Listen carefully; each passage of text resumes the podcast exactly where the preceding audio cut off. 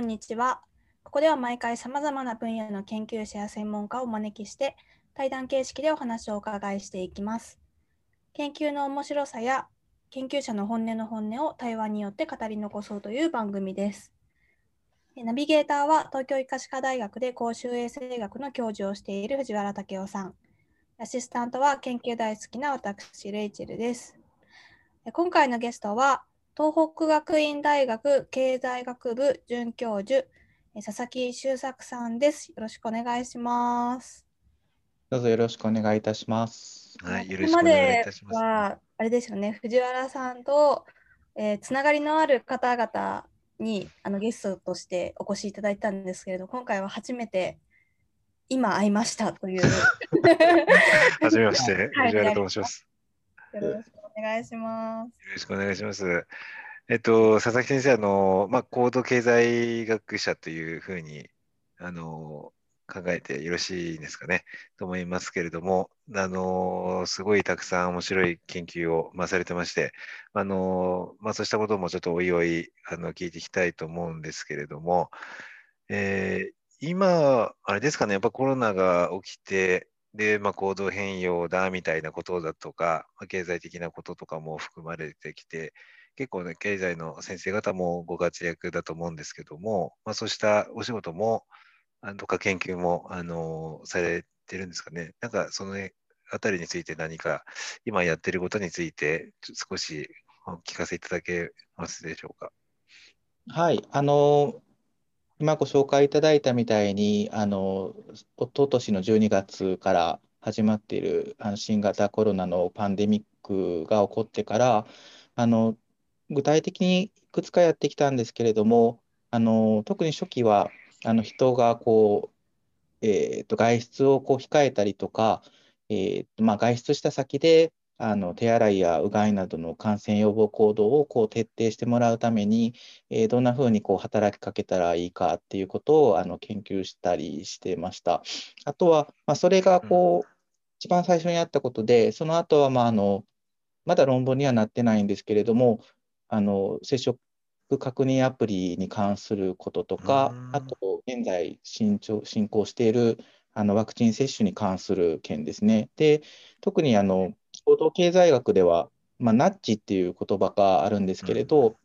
それはこう例えば罰則とかこう法的な規制のように強制力はないなくてですね、人々がこう自発的な行動としてあの社会的にこう推奨される行動を、まああのスムーズに取れるようになるための、こうあの後押しとか、まあ、あのメッセージの工夫みたいなものがナッジなんですけれど、あの先ほど申し上げたこうあの感染予防行動とかあのワクチン接種に関するものとして、そのどんなナッジがあの日本の人たちの背中を押すのかということを、このいちねんはんぐらいなんか研究してきたのかなというような感じです。うーん、なるほど。どんなナッジが有効だったんですか？そうですね、あの特に感染予防あ、えーと、効果的なものを見つけられたのは、えーと、外出を控えるっていうところについて、うんえーと、見つけることがまずできていたんですけれど、それは、うん、あの政府のものにも結構取り入れられていると思うんですが、あの自分自身の行動がこう他人の命を救うことになるとか、うん、あの外出を控えたり、あのまあ、さん密を避けたりっていうこと自体があの他人の命を守ることになるっていう、こう行動経済学で、まあ、利他性って言うんですけど、うんうん、他者の利益をこう重んじるっていうことをあのそこにフォーカスするメッセージっていうのがあの外出控えっていうものをこう促進するっていうのがあの実験から分かりました。あの同時に例えばあなた自身のこう命を、まあ、守ることになるとか、あとは、えーと、同じような内容なんですけど、えーと、そういった推奨されている行動をしないと、えー、他人の命とか身近な人の命を危険にさらすことになるっていう、まあ、さっきと同じ内容なんですけど、こうちょっとこうネガティブな脅しの表現で言ったりっていうことをあの同時に試したんですけれど、あのそういった言い回しは全く効果がなくて、あのポジティブな言い方であの他者のためになるっていう風なあの言い方っていうことがあの唯一こう促進するっていうような結果だった。うーん、あの行動経済学であの、はい、ナッジを言うじゃないですか。で、いろんなナッジがありますよね。で、それは、まあ、なんで、なんですか、主なものでいうとこう、例えば行動経済学者の頭にはどういうナッジがこう、はい、あって、どういうこう引き出しになってるのかなっていうのをすごい興味を持ってるんですけど、まあ、例えばような利他性と、あるいはその恐怖というか脅しのナッジがありますよね。はい、あとは何でしょう。そうですね。あのもう少しこう大まか大きく分けたときにですね、こう大分類としてはよっつぐらい、あ、みっつかな、みっつあるんですけど、えーと、今申し上げてきたものは、基本的にはこう情報提供の工夫でこう人を動かすタイプのものなんですね。で、もう一つこうとても有名なものとしてあるのは、こうあの情報提供ではなくて、選択のこうデザインそのものを変えてしまうっていうものがあって、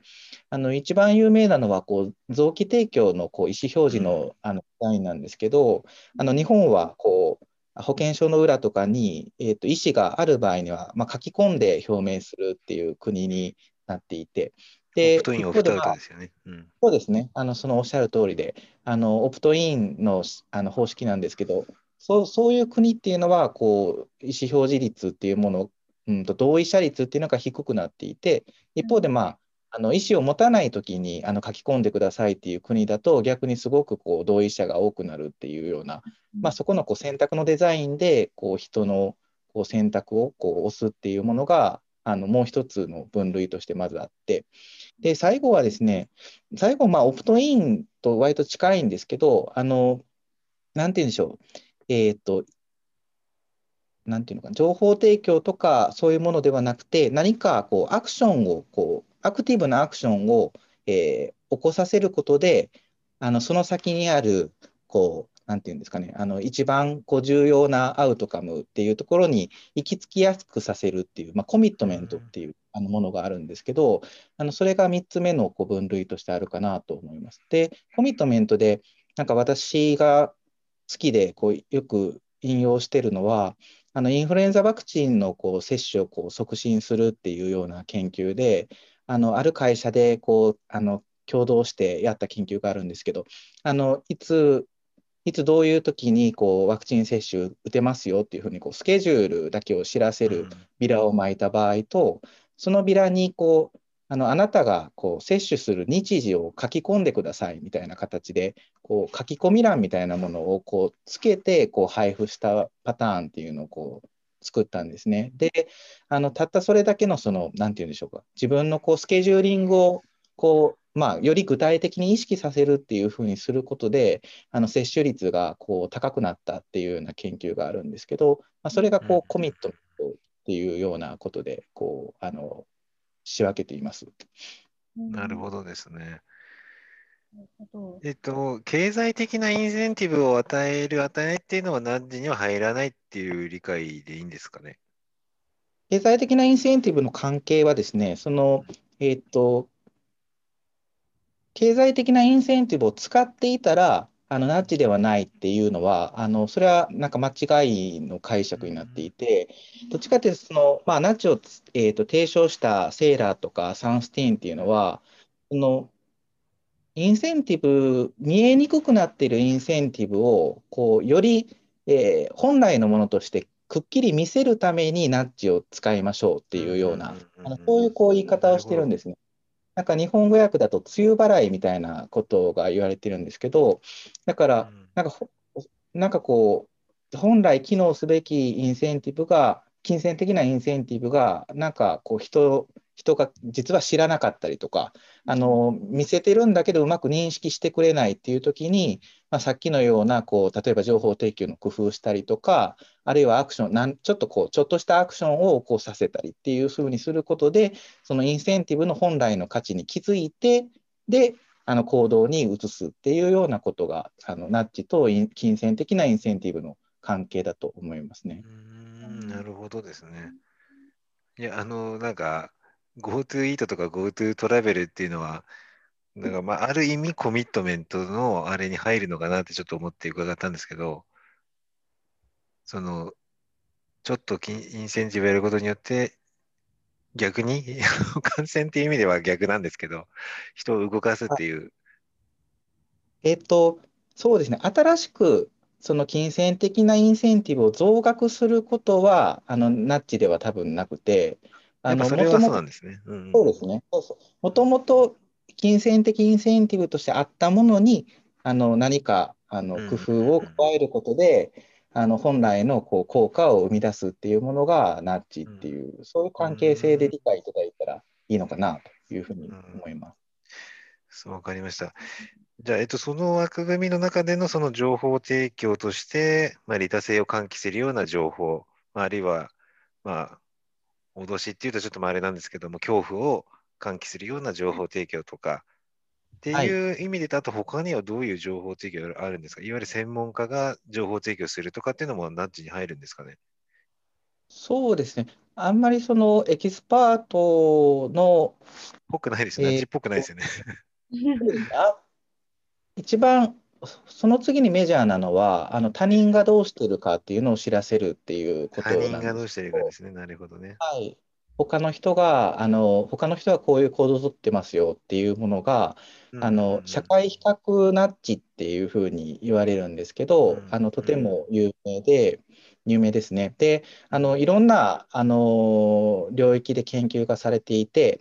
一番有名なのはこう節電とか省エネの領域なんですけど、あの電力会社がですね、あのホームエナジーレポートっていう、こう月々のこう、えー、電力の消費量みたいなものをこう郵送で送るレポートをがあるんですけどね。でそこにこう自分の世帯のこう消費量だけではなくて、近隣の世帯がどれぐらい使ってるかっていうものをグラフで示したりとか、あるいはその近隣の中で、とてもこう省エネをよくやってる世帯だとこれぐらいですよっていうふうに添えてこう送ることで、あ、それで自分もこれぐらいしないとっていうふうに思って節電が進むっていうのが、あのすごく有名な研究としてあります。えー、それは面白いですね。そういう シーエム ありましたよね。なんか電気のあれ使い方を変えて、あら奥さんどちらへみたいな、なんか今日はランチにみたいな、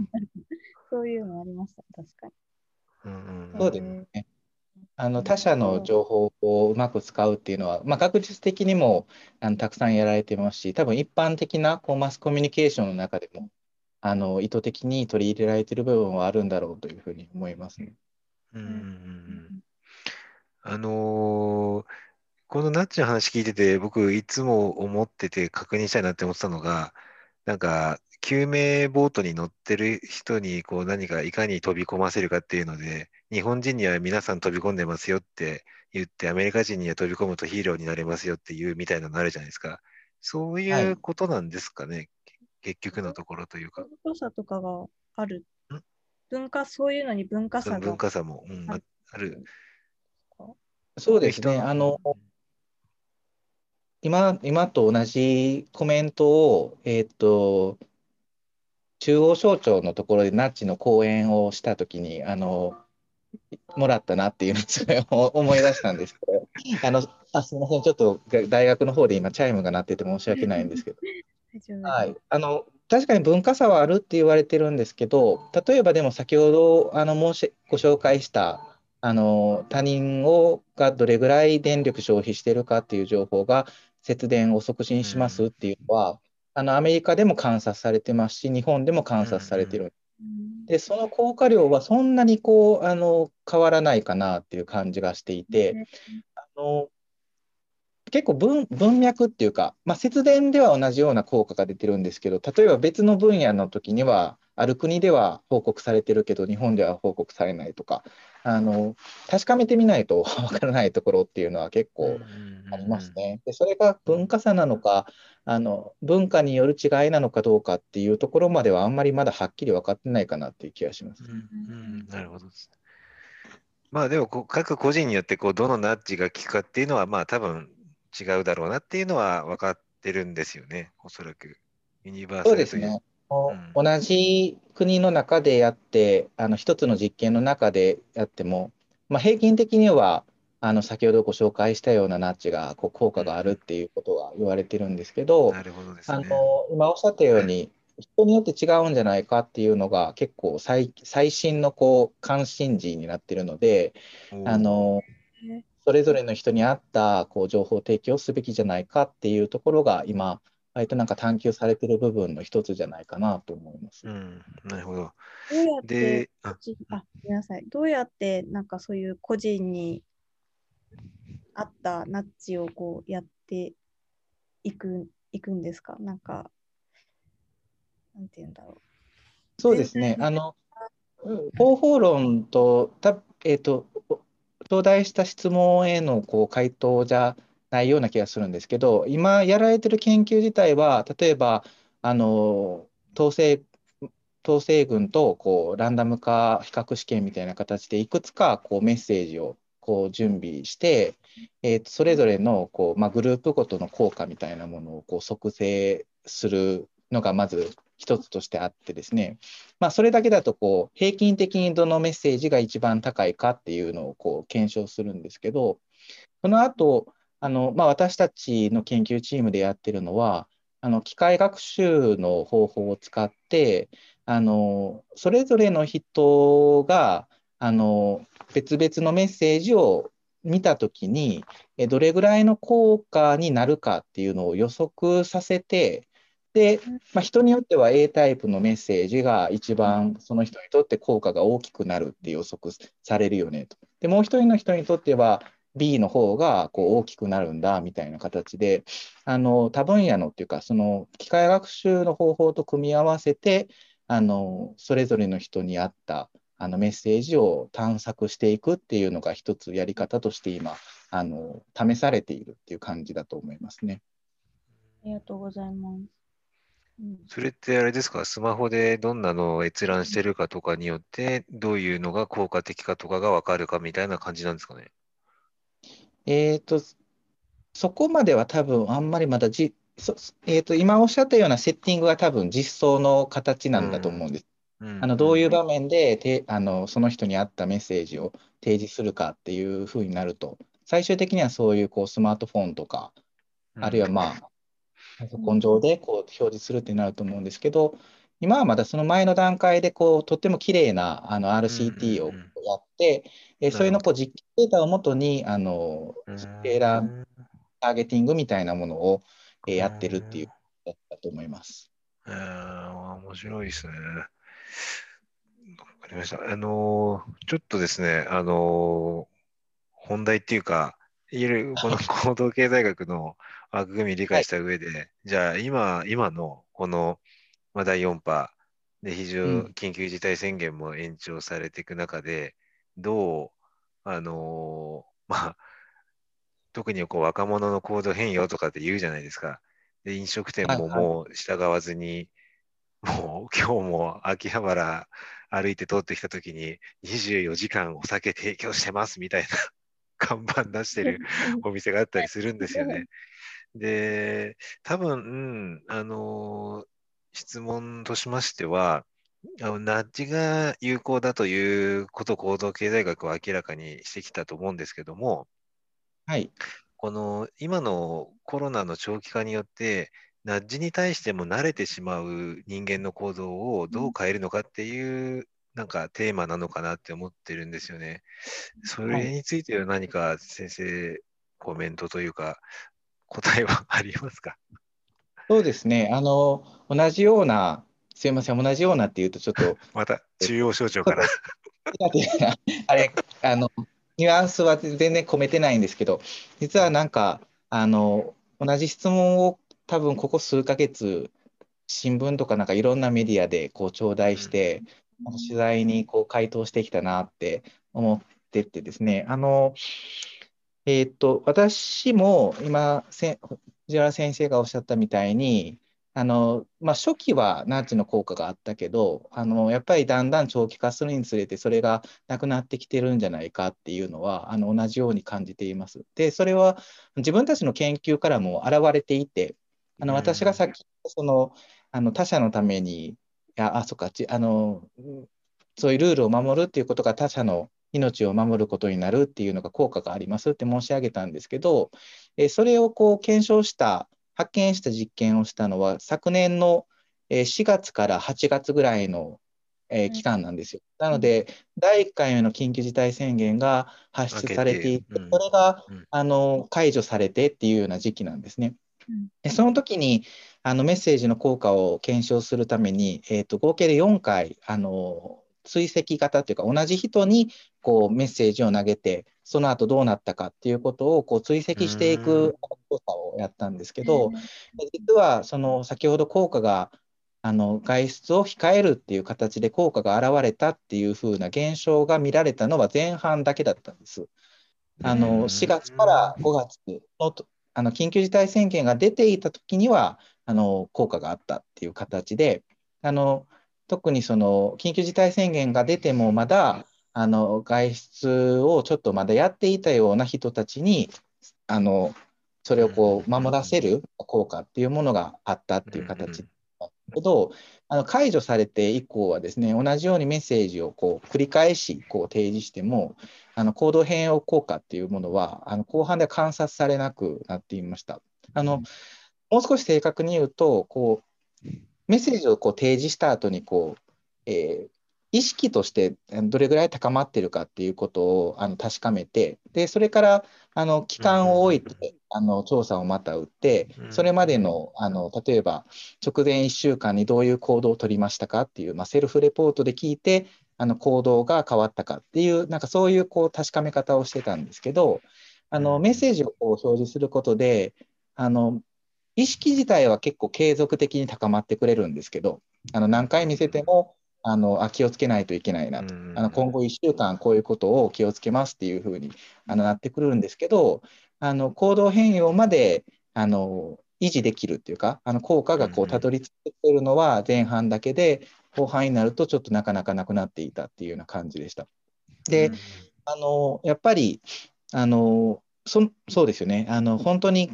前半のところでさえそれなので、あのそれからいちねんくらい経つ中であの実験内だけでなくあのいろんなメディアとかあの政府のメッセージとして同じことをこうずっと言い続けられているってことを考えると、あのそれがずっと効果を持ち続けているっていうことはあのなかなか考えづらいなっていうふうに思っています。であの、まあ、それはもう仕方ないっていうか、あのとやっぱりこう協力余力みたいなものがこう最初はあっても、例えばそれぞれの方は生活があると思うので、あの一時的には協力できてもあの恒常的になかなか協力できないっていうのはあのより自然なことだと思いますし、あの他にもまあいろいろその協力し続けられないっていうことをこうし続けるっていうことを阻害する要因っていうのはたくさんあると思いますので、あの単純なそのメッセージだけであのキープできないっていうのはむしろ自然かなと思っていて、あの個人的にはやっぱり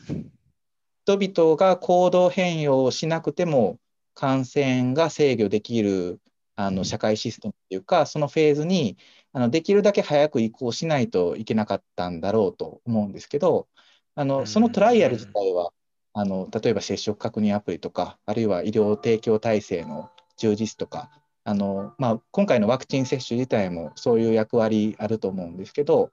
あの、まあ、ある部分でしなかなか成功せずに、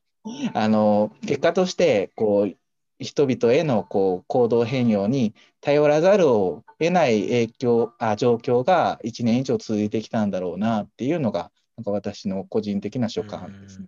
うんじゃああれですかね、やっぱりその、まあ、ナッジで短期的な行動変容は望めるけれども、まあ、長期的に行動変容をするようなナッジっていうのはなかなか難しいし、ナッジを手を変え品を変えバンバン打っていくって言ってももうそれ自体に慣れてしまうのでなかなか難しいって考えた方がいいんですかね。そうですね、あのうんとなんかまだやりようはあると思うんですけど、うん、なな内容はある部分もあって、例えば、うん今までそのナッジ的なメッセージが使われてたのはこう 政府、政府の人とかあの割とこマスコミュニケーション的な場で言ったりとか、あのホームページに載せたりっていうような形だと思うんですけど、あのそれは、まあ、さっきも申し上げたみたいにこうなんていうんですかね、こうを全ての人にこう一律に届けるみたいなやり方でしかメッセージが発生されてないと思うんですよね。でも一方でこう、えーと、そのメッセージがを受け取ることで行動変容しやすい人とそうじゃない人がいたりとかっていうことで、人によってこう違いがあるっていうのが明らかなので、なんかもうちょっとこうメッセージが届くべき人にあのどうやって効果的に届けるかっていうことは、あの追求する余地っていうのはあのまだまだあると思って、うん、そうですよね。なんかお見かけ、例えばじゃあそのそうですね、その若者の行動変容がしづらいっていうことを、あのまあ、この前なんか尾身さん、尾身先生もあの、はいはい、あのお笑い芸人の方とこうやっておられましたけど、うん、若者は実は緊急事態宣言が出てること自体もあんまり知らないんじゃないかっていう話をされててびっくりしてたってことだと思うんですけど、じゃあ若者に届けるためにはなんかどういう媒体でどんな形で発信しないといけないのかっていうのが、あの実はそこにあんまりこうあのチャンネルっていうか引き出しがなかったのかなっていう感じはしていますね。うん、ね、なんか皮肉ですよね。これだけコミュニケーションツールが発達して逆にこう、はい、セグレゲートされた社会になってしまっているっていうことかもしれないですけどね。で、あとちょっとですね、あのーうちの医学部の学生さんたちに、あの、はい、まあ、今のまさに外出するしないとか、飲み会やるやんないとかっていうのを、まあ、調査したんですよね。で、何、何パーセントか、まあ、やっぱり、あの、言ってるわけなんですけど、で、リスク選考を、リスクを取りたいかどうかっていうのってあるじゃないですか。特に経済の先生方が、はい。お好きな分野かと思うんですけども、まあ、それはまあいろんな形であの聞いたんですけど、まあ、結論的にはですね、やっぱり、まあ、当たり前なんですけど、リスクを取りたいって思ってる人があの外食したり飲みに行ったりしてたんですよね。で、結構はっきりとそれが分かってまして、うん、でなんかまあそういうエビデンス自体もまあとりあえず確認する必要は他のもっと一般集団においてもあるのかなって思うのと、そのリスクを取りたくて外出する飲み会に行ってるのであれば、家の中にいる方がこうドキドキするようなベネフィットもあるリスクがあるような政策っていうのを出したらどうなのかなっていうのをちょっと今話したりしてるんですよね。なんかそういうのってなんかナッジ、ナッジになるのかなあのすみません、ちょっとまだ完全に理解できてないんですけど、その例えば、えーうん、あの家の中にいる方がドキドキするっていうのはこう具体的な例みたいな。例えばですね、家にいると、はい、あの自分の好きな芸能人からいきなり Zoom の招待が来てごふん話せますみたいな。なるほど。その、そのギャンブルっていうか、その宝くじに参加するためには家にいていないといけない。そうがない。いないといけないってことですね。そうで、バーチャル背景はダメですと、ちゃんと家であることを確認しますみたいな。なるほど。それ結構学生さんに聞くと、あ、だったら家にいますとかって言うんですよね。うんうんうん、あのなんかあの今アメリカでやられてるワクチン接種の高あのくじにすごくロッタリーにすごく似てる話なんですけど、うん、あれはそのワクあの何でしたっけ、ワクチン接種のこう対象者のリストの中からランダムにこう当選者が選ばれて、えーとまあ、接種してない人も含めてこうリストがあって、そこから選ばれるんですけど、もし当選したら接種してないとその当選金額もらえないっていう宝くじ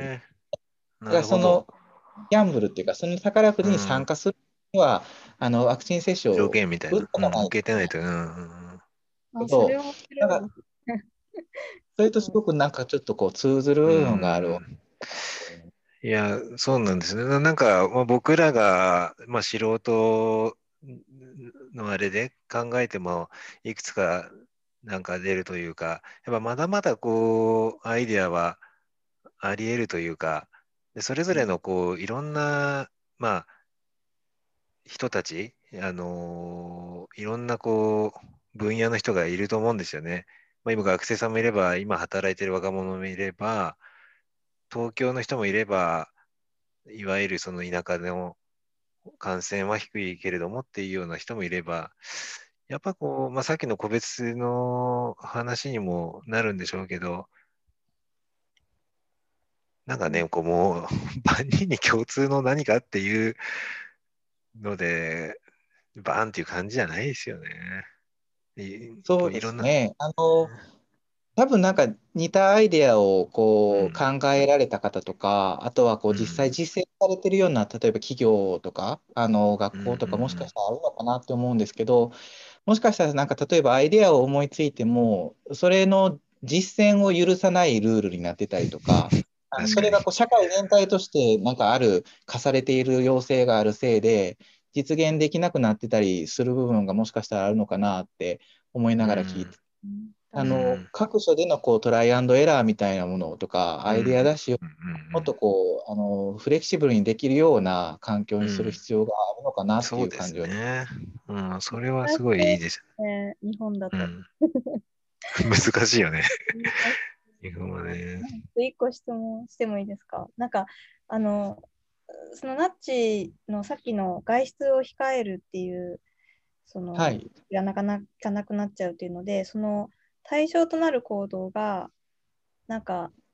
何かをやめるっていう行動と、例えばマスクをつけるとか、うん、ワクチンを接種するとかっていう、こう能動的ななんか行動で、うん、なんか聞き方ってなんか違いそうだなって直感的になんか思ってるんですけど、うん、なんかそういう研究とかってあるんですか？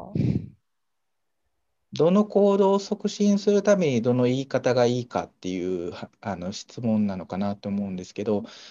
うんとそうですね、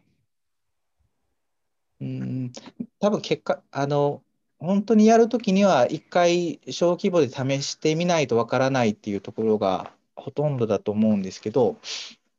何やったかな、例えばさっき言ったようにこう、えっと、ポジティブなフレームの方がいいのかネガティブのフレームの方がいいのかっていうのは、えっと、何やったかなあの運動、運動みたいなものを促進するときと、例えば検診受診みたいなものを促進するときと、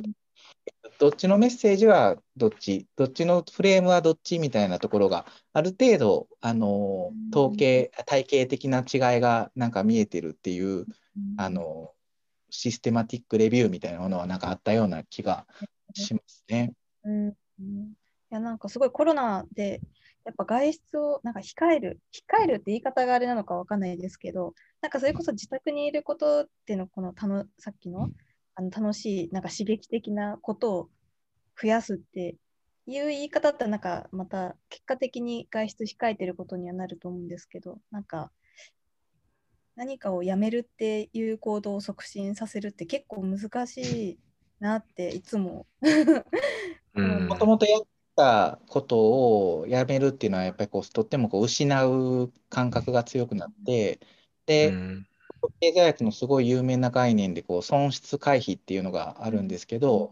やっぱりちょっとしたこう諦めとかちょっとしたこうあのやめるっていうこともすごく人はこう拒否感というかあの拒否反応を示すっていうふうに言われているので、あの外出をやめてくださいっていうのはそういう拒否感が本当に起こりやすいような状況で、それでもなおそれを促進しないといけなかったっていう、結構なんかあのあの難しい局面での呼びかけだとは思いますね。なるほど、あちょっとすっきりしました。なるほど。うーん、なるほどですね。うん、まあいろんなこう行動経済学のオプションがある中で、今先生がこう感染を防止するために、はい、まあすごい月並みな言い方で申し訳ないんですけど、先生が総理大臣だったらどういう政策を打ちますか？あ、やっぱりその今すでにやられてるかなと思うんですけど、あの一つのやっぱり出口戦略であるワクチン接種をあの、うんまあ、うまく促すためにあのナッジメッセージを入れていくっていうところを一番注力すると思います。うんうん、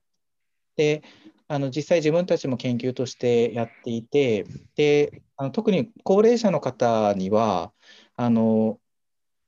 まあ、事前の調査で結構もうすでに接種意欲を強く持っておられる方がたくさんいるっていうことが分かっています。うんいたのと、あとあのなんていうんですかね、こう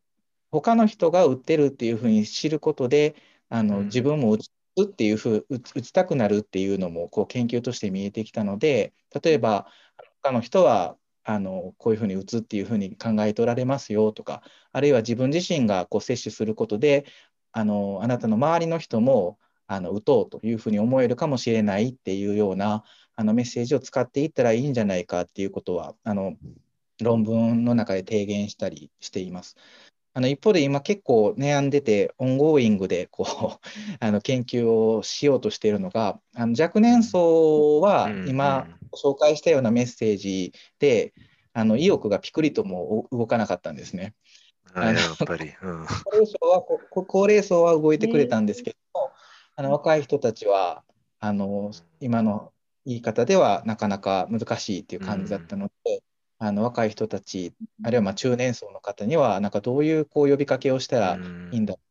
やっぱり接種を強要することはできないので、それをしない範囲というか、うん、あの自発的なこう決断に委ねる範囲であのどんなこう呼びかけが効果的なんだろうっていうことが今一番こう重要なのかなって思っていますね。うん、そうですよね。あのもう本当に僕も 大, 大賛成というか、私もいろいろとちょっとワクチンのことをあの見てるんですけど、まあ、例えばさっきの話で医科歯科の医学生ですらさんわりは打ちたくないか打 ち, 打ちたいかわからないって答えてるんですよね。もうその効果とか医学的な理解もできてるはずなのになんですよね。でなんでそれが嫌かっていうので、まあ、副反応がとかっていうのはまあ理解できるんですけど、あのメッセンジャー アールエヌエー 使うじゃないですか、遺伝子を使うと今回のワクチンは。でよく僕一般の人からコロナのワクチン打つと自分の遺伝子組み換えられちゃうからやっぱりやめた方がいいんですよねみたいな都市伝説に基づく質問されて、いや全然そんなことないんでと、メッセンジャー アールエヌエー っていうのは本当にあの壊れやすくて一瞬で消えるんでっていうような話をするんですけど、で医学生も当然理解してるはずなんですけど、結構なその 3, 3割の中の結構な割合で遺伝子が怖いみたいなことを答えてるんですよね、うん、いかにこのワクチンを、まあ、伝えるのが難しいかなっていうのをちょっと感じてるのと、あの今のメディアって供給の問題をすごいフィーチャーしてるんですけど、もうすぐにそこは幸って、うん、あのいかに受けるべき人が受けないかの話になると思ってるんですよね。でまさに先生おっしゃるように、あの若い人ほどそうだと思うんですよね。より長期的な影響っていうのを心配すると思うので、うん、でそこに対してやっぱりこうどうどういうメッセージがあの届いてワクチンを打つ方に行くのか。でまああんまりちょっとあどうぞああの私今お話を伺いながらふたつ思ったことがあって、ひとつはあの、まあ、確かに今回開発されたワクチンっていうのはあのおそらくこうすごく幸運なことにものすごい短期間でものすごい効果があるものが開発されたんだと思うんですけど、一般的にはやっぱりなんかこう一般的な感覚としてはこうなんていうのかな、効果とかあるいは副反応にすごくこう不確実性を主観的に感じるシチュエーションだと思うんですよ。今まで自分たちが打ってきたようなこう予防接種とかに比べると、なんかなんだかよくわからないものを打たされることになるんだっていう感覚があのすごく強いんだろうなっていうのは感じていて、でやっぱり効果にこうリスクがこう感じるときっていうのはなんかえーと、単純に そ, そ, そ, れそのリスクが存在するっていうことを要因にあの協力しなくなるとか接種しなくなるっていう方向にも働くんですけど、あのそういったものがあるよねっていうのが、なんかこう打たなくていいことのなんか言い訳に使えるっていう部分もあると思っていて、実はこうワクチン接種の文脈では全然ないんですけど、そういうこう社会のためにこれをすることが社会のためになりますっていう行動が実は、えー、数パーセントの確率で社会のためにならない可能性も残ってますっていうのがちょっと正直だけで、あ、じゃあそれはやらなくてもいいねっていうふうに働くっていうのが、あの行動経済学の中であの研究としてあるんですけど、あの若者はなんか割とそういうところが働いてるのかなっていう感じはしています。それがいってんめと、もう一つはえっと、そうですね、私もあの今自分のゼミの学生とかにいろいろ意見を聞いていて、あの例えばまあこあの感染した時のこう感染して発症した時のこう症状とか、あるいはそれに伴う後遺症を心配している人っていうのは、うんうん、学生はほとんどいなくてあの変異株が登場してもなんかやっぱり自分たちが大変、うん、なるっていう風な感覚になってるっていうのはなかなかないんだなっていうのを思ってるんですけど、一方でその自分が感染することで、えー、と周りにこう移してしまうかもしれないとか、まあ、その結果ちょっと迷惑をかけてしまうかもしれないっていうことを恐れてる学生はすごくたくさんいるんですね。なのでもうちょっとその感染予防効果が表立って言えるようになると、あのその他の人にうつさなくてす済むようになるとか、なんかそういう言い回しが、うん、あの割ともう今エビデンス、感染予防効果についても蓄積されてきてると思うので、オフィシャルにも言えるようになって、うん、それがあのなんか呼びかけの工夫にダイレクトに使えるようになるといいなっていうのはちょっと思ってますね。うん、うん、そうですね。あの多分エビデンスとしてはもうそこははっきり言えると思うので、はい、まあ、変異、変異株がねもうどんどん出てくるんで、なんかそうですやっぱり状況がどんどんすごく新興感染症のすごい難しいところだなっていうのはなんか見てて思います。うん、うん、そうですね。なんかでもワクチン打ったらもうマスクしなくてよくなりますよっていうのは結構強いメッセージのような気がするんですけどね。アメリカみたいな。それは言って大丈夫なんですか？そのマスクを外して大丈夫っていうのを。今多分まだワクチン接種してもマスク、うん、してくださいです。僕らもしてます。ワクチン打ちましたけど。まあまあなんていうんですかね。ど, どっかでそこまで言わないとワクチン接種が進まない時期が来るんじゃないかなって思うんですよね。そうですね。うん、だから そ, その研究、ワクチン打った人ので、ま、アールシーティー でランダムにマスクを取って過ごさせるひゃくにんとマスクをしたままのひゃくにんで、うん、ひゃくにんだとね、感染率比較できないですからね。うん、感染しないんで、まあ、いちパーセント ぐらいなんで言っても。せんにんずつぐらいの アールシーティー やんないとダメですね。うん、多分無理ですね、それ。倫理委員会通んない。うん、マスクをつけ外す、外せるっていうことのメリット感もアメリカ人と日本人じゃ結構な。確かに。ますよね。アメリカ人本当マスク嫌いじゃないですか。うんうん。なんならマスク化の今の社会になってラッキーって思ってる人いるかもしれないもんね。うん。そうですね。あのなんかこれからそのワクチン接種が進んでいったときに、あのどういう基準でどう緩和させていくかっていうのってすごい政策的に重要なんですけど、なんか日本人があんまり得意じゃなさそうだなっていう気がしますよね。ルールを緩めていくことっていうのがなんか。まあ、あれ政府としてある方針を例えば定めたとしても、実はローカルルールですごく厳格、うん、あの厳格なものが残り続けたりすることが結構ありそうだなって思ってて、うん、例えば、まあ、東日本大震災の時のなんかこう節電ルールみたいなのがずっと残ってるようなあの期間とかありますよね。本当ですよ。うちの大学も廊下めっちゃ暗いですからね、今でも。そうですよね。あのなんかそこら辺を結構こうガイドラインとしてきっちり作ることっていうのはすごく重要なんじゃないかなっていう気がします。うんうん、確かに、うん、そうですね。じゃあ先生一旦前半はそろそろこんなところでいいですかね。はい、ちょっと、はい、もうずっと話しちゃいそうなんで。ありがとうございます。じゃあ、ありがとうございました。はい、ありがとうございます。